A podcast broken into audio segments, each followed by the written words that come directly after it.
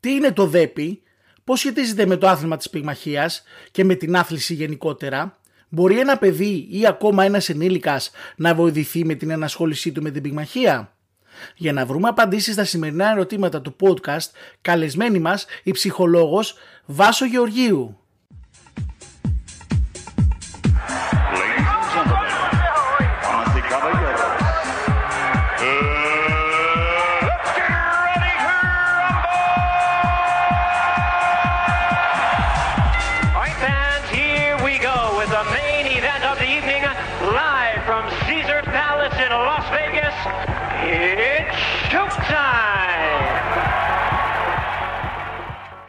Γεια σας boxing fans και καλώς ήρθατε στο Boxing Life.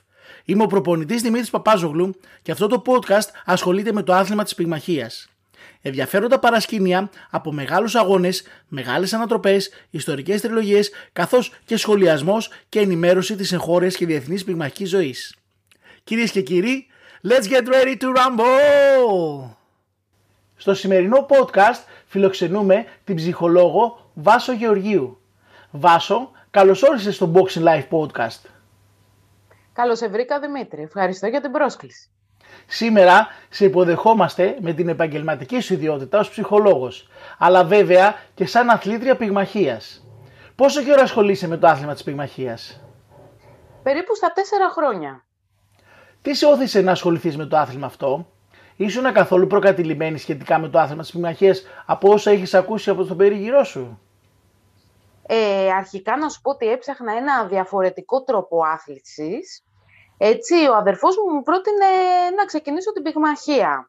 Ε, αρχικά δεν σου κρύβω ότι ήμουν ε, πολύ διστακτική γιατί πίστευα λανθασμένα τελικά ότι είναι ένα ανδροκρατούμενο άθλημα αρκετά βίαιο που απαιτούσε μια άψογη φυσική κατάσταση, άριστη σωματική διάπλαση Οπότε, βέβαια, αυτά με το πρώτο δοκιμαστικό έτσι διαλύθηκαν. Καταρριφθήκανε. Mm-hmm. Σε βοηθάει στην καθημερινότητά σου τόσο και στην προσωπική όσο και στην, ε, και στην επαγγελματική το ότι προπονείσαι σε ένα τόσο δυναμικό άθλημα. Και αν ναι, σε ποιους τομείς σε βοηθάει; Δεν σου κρύβω ότι με βοηθάει πολύ, από, πολύ περισσότερο από όσο το περίμενα, σε σωματικό, σε πνευματικό, σε συναισθηματικό επίπεδο. Έχει βελτιωθεί σημαντικά η σωματική μου κατάσταση και πάντοτε μετά από την προπόνηση της πυγμαχίας νιώθω μια συναισθηματική ευεξία. Είναι σαν να έχω εκτονώσει το στρες, όλα τα πιεστικά συναισθήματα που μπορεί να έχω βιώσει μες στη μέρα, τα οποία έτσι είναι συχνά και αρκετά λόγω και της επαγγελματικής μου ιδιότητας. Θα πρότεινες και σε άλλες γυναίκες δυναμικές ή μη να ασχοληθούν με την προπόνηση της πυγμαχίας; Ανεπιφύλακτα ε, θεωρώ ότι δεν έχει να κάνει τόσο με το πόσο δυναμική είναι μία γυναίκα, όσο τον τρόπο άσκησης και άθλησης που αναζητά. Έτσι λοιπόν, αν θέλει να ασχοληθεί με ένα άθλημα το οποίο σου δίνει ωφέλη σε πολλαπλά επίπεδα, μπορείς να προπονηθείς και ομαδικά, ε, τότε νομίζω ότι η πυγμαχία είναι ιδανική για αυτές. Ωραία. Ας περάσουμε τώρα για το λόγο για τον οποίο σε φιλοξενούμε σε αυτό το podcast. Και δεν είναι άλλος από την επαγγελματική σου ιδιότητα σαν ψυχολόγος. Ε, έχουμε ακούσει πάρα πολλά για το ΔΕΠΗ. Τι είναι το ΔΕΠΗ, τι σημαίνουν αυτά τα αρχικά και ποια είναι τα κύρια χαρακτηριστικά αυτής της διαταραχής. Αρχικά λοιπόν να πούμε ότι η ΔΕΠΗ ε, προέρχεται από τα αρχικά των λέξεων διαταραχή ελληματικής προσοχής και υπερκινητικότητα. Να σημειώσουμε βέβαια ότι η υπερκινητικότητα δεν συνεπάρχει πάντα με τη διάσπαση της προσοχής. Τι είναι τώρα η ΔΕΠΗ; Είναι μια νευροβιολογική διαταραχή της παιδικής ηλικίας η οποία συνεχίζεται και στην ενήλικη ζωή.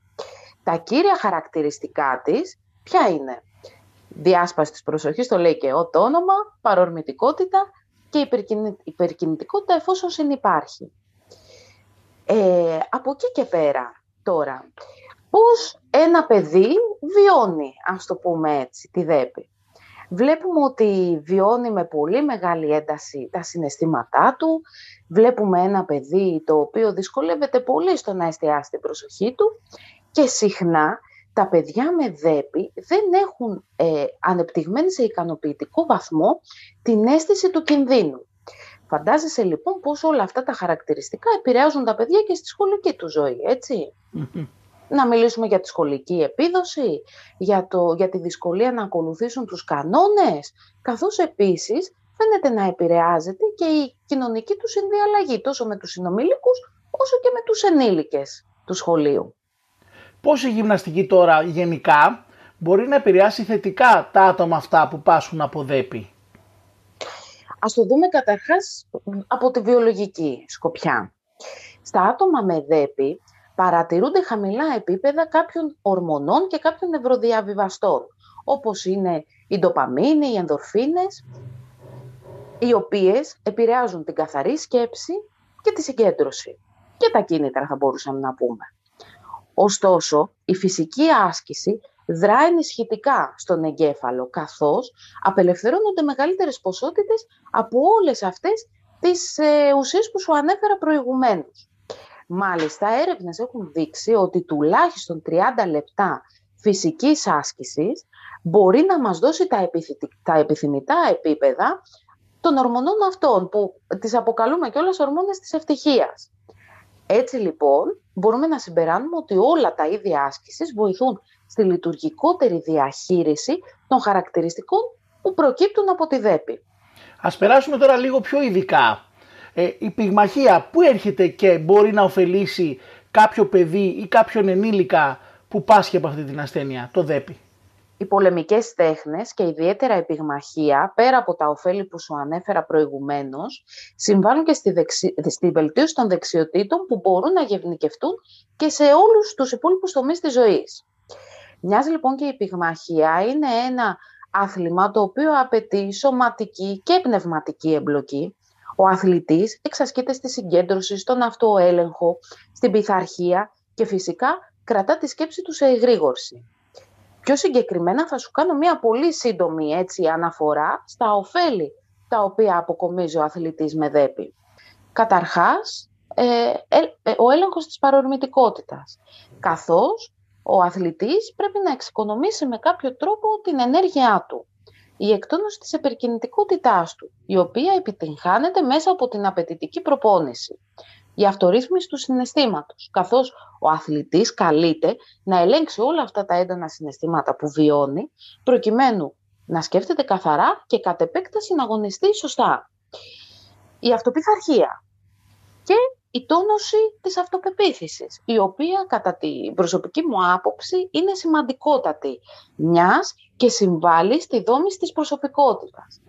Όταν ο αθλητής πετυχαίνει μικρούς στόχους, αισθάνεται μία ευεξία.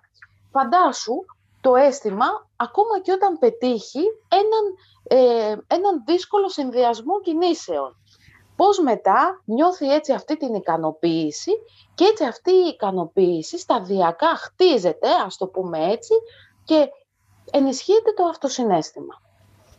Ε, με, με αυτόν τον τρόπο από ό,τι κατάλαβα ε, κάλυψες και την επόμενη μου ερώτηση, πώς πιθανώς ναι. να νιώθει ένας αθλητής μετά την προπόνηση. Σαν να λέμε δηλαδή κάποιος που πάσχει από ΔΕΠΗ, πρώτα απ' όλα επιβάλλεται να γυμνάζεται και σίγουρα θα πρέπει να ασχοληθεί και με κάποιο δυναμικό άθλημα από ό,τι καταλαβαίνω.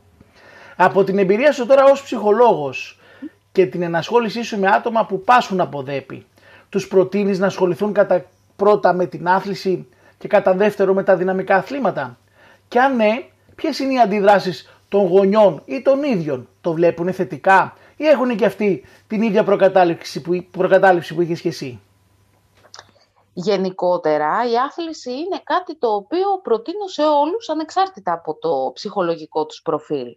Τώρα, όσον αναφορά συγκεκριμένα τα παιδιά με δέπη, πάντοτε προτείνω την ενασχόλησή τους με πολεμικές τέχνες ή ακόμα και με το σκάκι, καθώς έχει φανεί ότι είναι δραστηριότητες που εξασκούν στο μέγιστο δυνατό βαθμό τις δεξιότητες που απαιτούνται για τη διατήρηση της προσοχής και της συγκέντρωσης.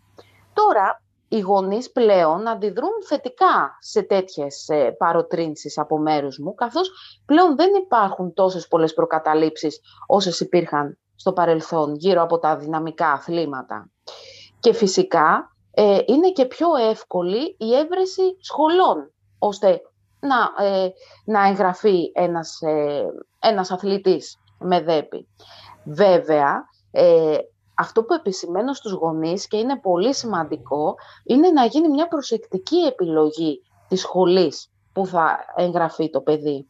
Καθώς θα πρέπει είναι, να είναι ένας χώρος όπου θα προάγεται το αγαθό της άθλησης, η ευγενής άμυλα και φυσικά θα είναι στελεχωμένο, θα είναι πλαισιωμένο από πτυχιούχους ε, επαγγελματίες. Έτσι ώστε να γίνει σωστή δουλειά σε όλα τα επίπεδα. Πολύ σημαντικό και βέβαια σίγουρα προτείνεις και την, ε, τον γονέα να αναφέρει στον προπονητή ότι ο αθλητής πάσχει από το ΔΕΠΗ ώστε να μπορούν να συνεργαστούν μαζί παράλληλα για να πετύχουν τα πιο καλά αποτελέσματα. Ακριβώς έτσι. Ε, είναι καλό να είναι ενήμερος ο, ο προπονητής για τις όποιες ιδιαιτερότητες του αθλητή που έρχεται στην ομάδα του για να γίνει έτσι μια πιο πλαισιωμένη δουλειά και φυσικά όταν υπάρχει και, και, και επικοινωνία και συνεννόηση και με τους γονείς αλλά και με άλλους ειδικούς που μπορεί να, να πλαισιώνουν τον μαθητή τότε έτσι η δουλειά είναι πολύ συντονισμένη και σίγουρα τα ωφέλη ε, είναι, ε, ε, μπορούν να είναι πιο γρήγορα, το πούμε έτσι, εμφανή. Εμένα, επειδή μου έτυχε μια τέτοια περίπτωση στο σύλλογο, ε, προτείνεις σίγουρα στους προπονητές να απευθυνθούν σε κάποιον ειδικό και σε συνεργασία με το γονέα και από ό,τι είδα εγώ απευθύνθηκα απευθείας σε σένα και είδαμε άμεσα αποτελέσματα στο παιδακι το οποίο ερχόταν και ασχολιόταν. Δηλαδή οι διαφορές παρατήρησε και ο γονέας δηλαδή ότι ήταν δραματικές οι αλλαγες Εσύ τώρα όταν αναφέρεις ε, στους γονείς ότι ασχολείσαι με την πυγμαχία αλλάζουν γνώμη, εκπλήσονται καθόλου; Ποια είναι η αντίδρασή τους; Ε, κοίτα, αρχικά εκπλήσονται, η αλήθεια είναι, γιατί δεν περιμένω ότι μια ψυχολόγος, ξέρεις, με ένα ήπιο προφίλ και τα λοιπά, μπορεί να ασχολείται με ένα τόσο δυναμικό άθλημα και ειδικά όταν το λέω στα μικρά παιδιά, ε, δείχνουν τόσο ενδιαφέρον και με καταιγίζουν με ερωτήσεις, με απορίες, ε, θέλουν να μάθουν τα πάντα γύρω από το άθλημα. Πάρα πολύ ωραία. Ε, σαν μια τελευταία ερώτηση, ε, να το δούμε λίγο και πιο μακροχρόνια το πράγμα. Mm-hmm. Κάποιος δηλαδή που ασχολείται πολλά χρόνια με το άθλημα της πυμαχίας ή κάποιο παιδάκι που ξεκινάει από μικρό, περνάει στην εφηβεία, περνάει στην ενήλικη ζωή, ε, θα μπορούσε να τον βοηθήσει σε μεγάλο βαθμό σε σχέση με το ΔΕΠΗ; Χρειάζεται παράλληλα βέβαια και συναντήσεις με ψυχολόγο για να φτάσει σε κάποιο ικανοποιητικό επίπεδο θεραπείας εντός εισαγωγικών βέβαια πάντα. Κοίτα να δεις, όπως όλα τα αποκαταστασιακά προγράμματα, παραδείγματος χάρη εργοθεραπεία, ειδική αγωγή, έτσι και η πυγμαχία, και συνδυαστικά με αυτά, έτσι να το τονίσω, μπορεί να συμβάλλει στην ανάπτυξη και στην ενίσχυση των δεξιοτήτων εκείνων που χρειάζονται έτσι ώστε το άτομο με δέπη να οργανώσει την καθημερινότητά του και στην ουσία να μάθει να συμβιώνει λειτουργικότητα με τη δέπη. Αξίζει βέβαια να σημειωθεί εδώ ότι χρειάζεται υπομονή, προσήλωση και πρέπει να δείχνουμε σεβασμό στο ρυθμό με τον οποίο ο καθένας ανταποκρίνεται στους στόχους αυτούς, έτσι. Δεν είμαστε όλοι οι άνθρωποι το ίδιο, δεν έχουμε τον ίδιο ρυθμό. Εκεί έρχεται από ό,τι κατάλαβα και ο επαγγελματισμός του προπονητή που είπες ότι πρέπει να είναι να είναι με άδεια ας πούμε ασκήσει ο επαγγέλματος, να είναι πτυχιούχος στο, στο άθλημα και για να μπορέσει να βοηθήσει όσο περισσότερο μπορεί το παιδάκι αυτό. Ακριβώς, καθώς επίσης και οι απαιτήσεις, ας το πούμε έτσι, που έχουν οι γονείς στα αποτελέσματα που θέλουν να δουν από την προπόνηση και από όποια προγράμματα κάνει το παιδί, έτσι θα πρέπει πάντα να είναι προσγειωμένες, ας το πούμε έτσι, στην πραγματικότητα, να είναι προσαρμοσμένες στο, στο συγκεκριμένο προφίλ του μαθητή. Γιατί πολλές φορές όταν πιέζουμε ένα μαθητή και του λέμε «Α, τώρα θα πρέπει να έχεις κατακτήσει αυτό το στόχο» κτλ.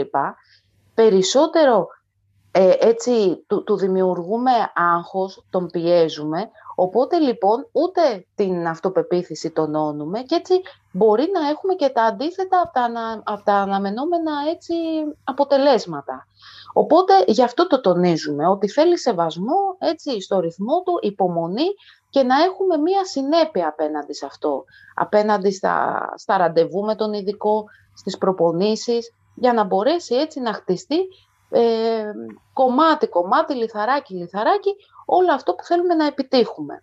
Και φυσικά, έτσι για να σου απαντήσω και στο τελευταίο σκέλος της ερώτησης, η τακτική συνεργασία με έναν ψυχολόγο βοηθάει σε ποιο επίπεδο, στη λειτουργικότερη διαχείριση των συναισθημάτων που βιώνει το άτομο λόγω της ΔΕΠΗ.